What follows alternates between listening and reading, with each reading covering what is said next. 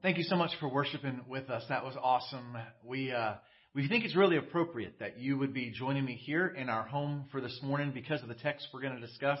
Um, you're worshiping at home, and uh, so welcome to our home as we're going to walk into the Word together. Uh, and this is really fitting. It's fitting that we would be at a table with a feast here, uh, and we're going to look at why that fits together so well as we dive into the text this morning. So please grab your Bible, uh, whatever you're following along this, the text with, and we're going to say our creed together. Uh, again, I know you might be alone, but say this out loud. Let's say this uh, together as a community, even though we are worshiping at home, right? Let's say this. The Bible is the Word of God. The truth of the Bible will change my life. Lord, open my heart and awaken my mind and give me grace to respond. Change me for your glory and my joy. Amen. All right, now for the reading of our text today, we got something real special for you. Maybe you saw this video that went viral last week, uh, but we think it's pretty awesome for Mother's Day that this is going to be the declaration of our text over us today. What is I saw no one. Make me a lie down a green path. So give me a path likeness for name's sake. Yea, I will walk to the valley, thou death, and fear no evil. Thou art with me, and is that that comes to me? Prepare no table for me, and ready am my enemies. Anoint my head with oil, my cup runneth over. Glory, goodness, and mercy, and follow me all days in your life. Dwell in the house of the Lord forever. Amen. Amen. Man, that was awesome. Talk about cuteness overload right there. Wow. Uh, as we focus in on verse 5, we're at the next to the last verse in the 23rd Psalm. Uh, we'll finish up verse 6 next week. Uh, but for this week, we see a transition. Here in verse 5, uh, you prepare a table before me. The, the, the transition is like a whole new picture from almost from God as shepherd to God as host. Uh, as a matter of fact, some scholars think there's two separate pictures in Psalm 23 that the first four verses are God is revealing himself as a shepherd, and then the end is God as a host. And then other scholars say, no, it's the same picture throughout because a good shepherd uh, wants to get home with his sheep. Uh, and, and we will see next week that, that God wants us at home with him forever.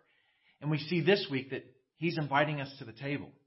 And, and, and this idea of a table, when, when we say table, we think of, right, a, this, the thing with four legs, right, where the food's up off the table. But really the, the picture being painted in Hebrew is, is that of a spread right? That that technically a meal would be spread out, uh, kind of on some pillows, and then you would recline at pillows next to it. I ain't laying down in front of this food in front of y'all, but like that's more the picture of of this spread that's that's laid out, and and really even as a shepherd taking sheep to a spread, uh, kind of like think of a picnic blanket rolled out here. Uh, what we find, uh, author Phillip Keller, he kind of wrote the the renowned book on the imagery here of, of the 23rd Psalm with a shepherd and his sheep. And what he says is that a shepherd in the springtime, as the snow was melting, that he would go up and find a plateau. He, he would find this area, uh, what they would call a mesa, and, and in this mesa they would put a gate and, and they would make sure that sheep could be protected because they would eventually take the sheep there and they would spend the whole next season of their little sheep lives on this mesa right? And so for all those who took Spanish one, uh, mesa is table, right? That, that there's a, a flat area that can last a whole season of life for the sheep. That's what a good shepherd does. And what we see is the shepherd goes before, before the sheep and does the preparing. Like how nuts is that that God prepares for us, right? Maybe on this Mother's Day, uh, you prepared a meal for mom, guys and for us this year, what that meant is we went to Uber Eats app on our phone and we ordered a meal to come to the house, right? And I talk about flipping the script here from mom preparing the meal uh, to dad prepares the meal. It's the scariest day of the year for the children, let's be honest, right? Is, is Mother's Day. But no, this is God who prepares the feast. And, and sheep have to have preparations of the meal in advance because sheep aren't predators right? Like you've never seen the National Geographic video of the gazelle going through the African plain and then, then comes the fluffy sheep, right? And it attacks the gazelle with its big teeth. That's, that's not the picture of a sheep, right? If, if something isn't prepared in advance for the sheep, they'll actually go to an area and eat everything that's there and starve to death. And the fact is, that's my story too. And that's your story too, whether you want to admit it or not we need somebody outside of us to provide for us. And I know we want to think we're independent, but the message of this book and the message of our faith is not, I've got this. That's the message of the culture, maybe. The message of the Christian faith is this our shepherd's got this. And he provides whatever we need. Every good gift we have comes from the Father. He's the one who's provided for us. And our ability to provide for our families is only through His good grace. We're dependent. We are totally dependent on the provision of the Good Shepherd. And really, what our faith is, is, is a declaration of, of, total dependence on the favor of God. And, and that's the picture being painted here that He's the one who prepares. And when it says that He prepares the table, literally in the Hebrew, it's the idea of that He prepares a spread. Kind of like our friends at the Brown Bag Club have prepared quite the spread for us today, right? They're on John T. White, part of the Temple family. Shout out to the Brown Bag Club. Man, this looks really good. Matter of fact, I'm really ready to finish this sermon so that I can dive into this and make a scene when the camera is no longer rolling. God prepares a spread. Like not he prepares just enough food just to get us by. He runs to the drive-thru and gets a happy meal and throws it to us in the back seat. It's the idea, check this out. It's the idea that it's a feast fit for a king, prepared by the king. Like that's where you can say out, amen out loud in your home or hit the thumb or a, or a heart or something, man. This is a feast fit for a king, but it's prepared for us by the king. That's what it is that, that God would prepare us a meal. Here's the deal, y'all. Kings don't prepare feasts. Kings sit down at feasts that were prepared for them. But that's the goodness of our God. He flips the script that the one who's worthy to be served prepares a way for us to sit down with him and have a feast and have more than enough. He provides in that way, in that incredible gift to us. And, what we see here is, and uh, man, I want you to hear this, not just with your ears. I want you to hear this with your heart today. The life that God wants for you is always better than the life you want for you. The life God wants for you is always better than the life you want for you. His spread is always better than anything we could imagine. He, he's not just hoping we get by. He's not the God of ramen noodles here. He's the God who, man, puts out a spread. He prepares a feast for us when He invites us to the table. That's the, the goodness and magnitude of our God. As a matter of fact, we've said again and again as we've explored the 23rd Psalm that this is all about Jesus. Jesus himself said in John chapter 10, verse 11, I am the good shepherd. And before he said, I am the good shepherd, he gave us a glimpse of the heart of the good shepherd in the very first verse, or the very uh, previous verse, rather, in John chapter 10, verse 10. What he says right before telling us he is the good shepherd is he said, I have come that they may have life and have it abundantly. As in the spread, as in the feast, as in we're not just getting by. He's preparing us because he is life itself. It's all about him. Psalm 34 verse 8 says, taste and see that the Lord is good. See, the incredible thing about the meal he invites us to, right, is it's not actually about the meal. It's about the company that we're keeping. I've had moments before I was excited about going to a certain restaurant with some friends. And we got there and had such a good time together that I forgot about enjoying the meal. I was just enjoying the company. And that's what it is to really feast on the presence of Jesus. Because there are seasons of life that aren't quite this much of a banquet. There are seasons of life where it, it, it really is a little more like ramen noodles, right? But He still is our feast. He still is our provision. So my oldest son Garrett loves, and I mean loves, Pop Tarts. And I cannot tell you how many times my wife has pre- prepared a delicious meal that he was like, mm, I don't like this. And 30 minutes or an hour after this delicious meal, I hear wrappers in the kitchen and I hear the microwave. Sure enough, he's heating up Pop Tarts, right?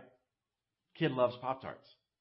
Now, I want you to think of what's your favorite meal. I mean, like, like your favorite, favorite meal. Not just getting by, but like, what's your favorite thing to go eat out? Now that restaurants are kind of open, maybe you've already been there in the last couple of weeks, right? Like, what is that meal for you? And I'm going to tell you what it is mine. I'm going to give a shout out to another temple food place, Texas Bleu. If you're not familiar, Texas Bleu is in Keller. It's a steakhouse, and it's not blue, B-L-U-E. It's blue, right? It's B-L-E-U because we say it fancy because that's just how we roll at Texas Bleu. And they've got this filet that is the best piece of steak I've ever had in my life. And they've got these twice baked mashed potatoes. Oh, I mean, potatoes ain't never experienced anything like like they've been sanctified and filled with the Holy Ghost before they're served. And then order that with some asparagus, man. And then like um, uh, some Texas blue velvet cake for dessert. Oh! So imagine sitting there.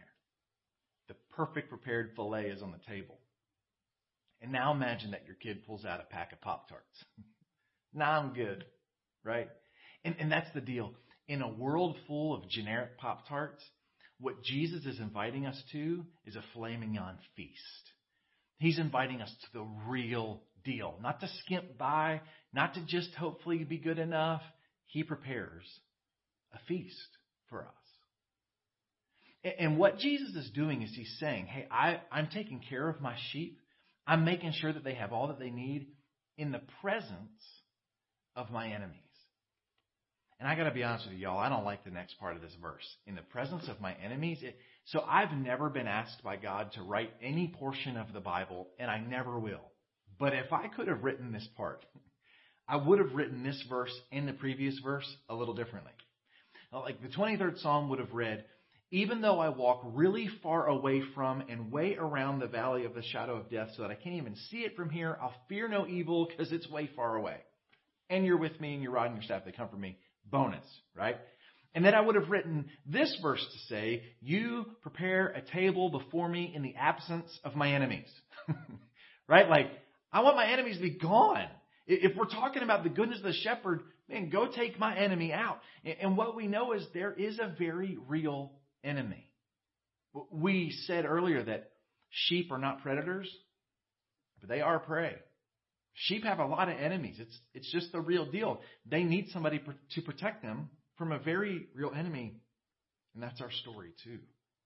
In John chapter 10 verse 10, before Jesus talked about this abundant overkill life that he has for his sheep, he tells us about the other side of that truth that there's a very real thief. There is a very real enemy who seeks to, seeks to kill and steal and destroy. That's why we need Jesus, is, is there really is an enemy. And, and I don't know about you, I, I long for the day that the enemy finally is destroyed, when he finally is cast away. And, the book of Revelation actually tells us that on that day, when our enemy finally is defeated, we'll come to a table.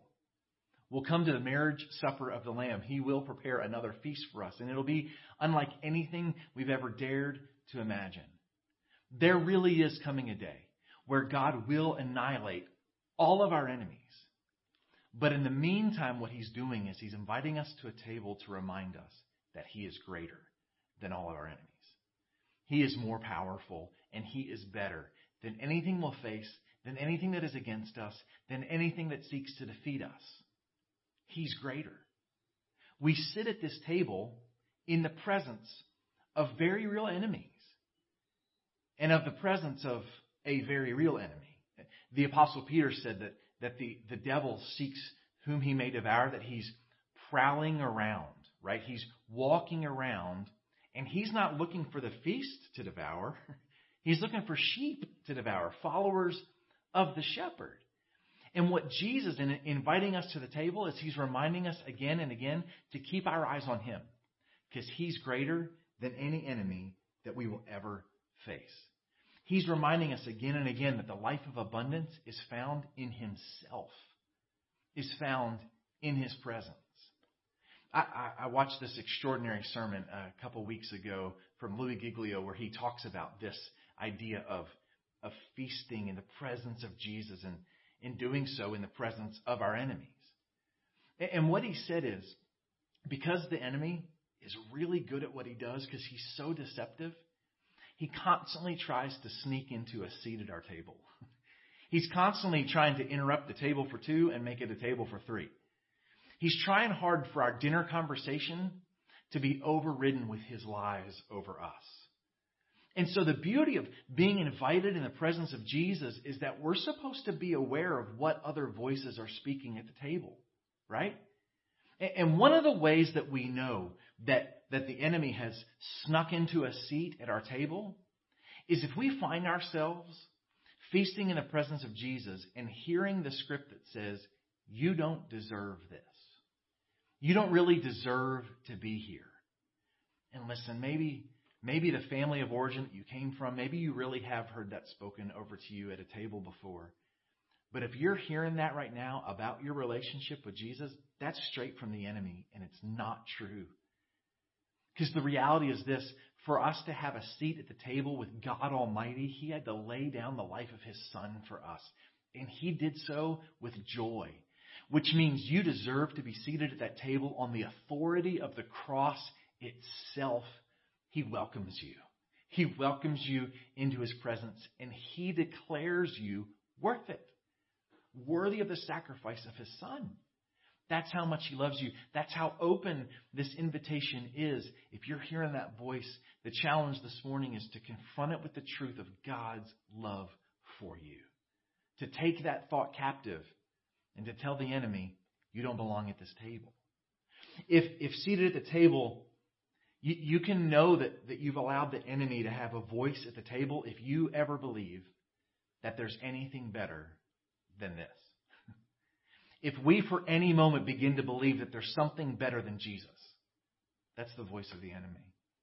Because the truth is, we have found and experienced in the presence of God what nothing else in this world can satisfy. And yet the enemy whispers to the, the hints of our flesh that don't yet walk in faith, that aren't quite renewed in that. And we wonder, maybe I need something else to satisfy me. Maybe I really do deserve something more that will satisfy me apart from Jesus. And listen, that's the voice of an enemy that doesn't deserve a role in your dinner conversation. He doesn't deserve a voice at the table. If seated at the table today, you hear the voice that tells you you're not going to make it through this. You're not going to get to the other side of this. It's just too hard. I don't believe that's ever the voice of the Good Shepherd. That's us listening to the voice of the enemy. Because what he says is you're going to get through even the valley of the shadow of death on, on the authority of the resurrection power of God, you are going to make it. Man, that, I encourage you to preach against those lies and to, to renew your mind with truth that the Good Shepherd has done too much work to prepare this meal for you to allow you to not make it. He's gone to, to too great of lengths for you to not make it. And so I'm, I'm going to use the words that, that Louis Giglio said because I think it's really good. He said this don't give the enemy a seat at your table. Don't give the enemy a seat at your table. You can say to the enemy, yeah, you can prowl around all you want, but you will not sit here. Jesus is too good for me to allow you to interrupt our table for two. He is too good to allow you to destroy this meal. No, Jesus is enough. Now I want us to look at the rest of this verse. Oh, this is so beautiful, this picture and again, notice that the language of this verse, it changed from verse 4. Before that, we've been talking about he. Now we're saying my, right?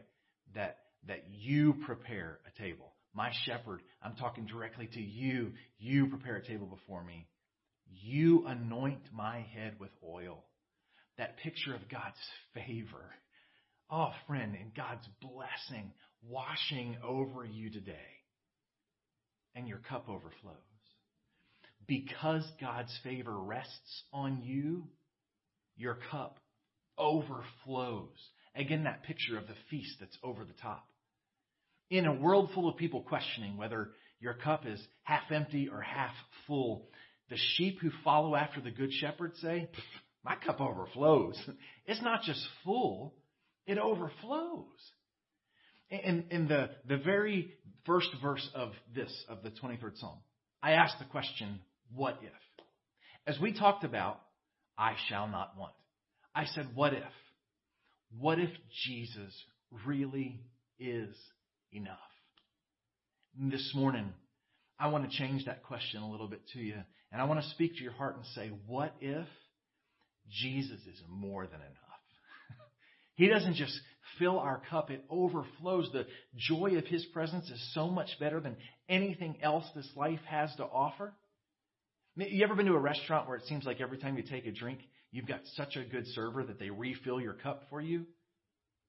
The King of Kings is refilling your cup to where you've got more than enough. It overflows. Now, for those of us who are a little type A, it doesn't make a mess on the table. Don't worry. That would ruin the whole meal. but our cup overflows with His favor, with His anointing. You don't just have enough of Him. You've got more than enough. You don't just have enough to make it. You've got more than enough. On the authority of Christ Himself, your cup overflows today, friend. Now, the enemy wants to tell you, half empty, we wish. It's way worse than that. And what the Good Shepherd's saying to you is, my sheep don't skimp by. It's more than enough. And so for us, this, this favor of God, this provision of God, the satisfaction of His presence. Well, for some of us, it's actually more than a table for two. For some of us in our season of life, it's, it's a table for three because God's brought a spouse into our life and we're actually pursuing Him together. We're trying to have our hearts satisfied by Him together as a couple. And then for some of us, it's a bigger table than that. It's a family tabletop. As a matter of fact, for some of us, we're hoping that there is a tarp underneath the table because our kids are going to make a mess at this table. For some of us, we're actually seated at this table not with Jesus, but together with the family that He's called us to shepherd towards Him. And so I want to say to the parents today, we are seated at the table that God the Father, the Good Shepherd, has prepared for us. Our mission and our calling as Christian parents isn't to produce some magical, perfect children who don't have any struggles or questions or doubts.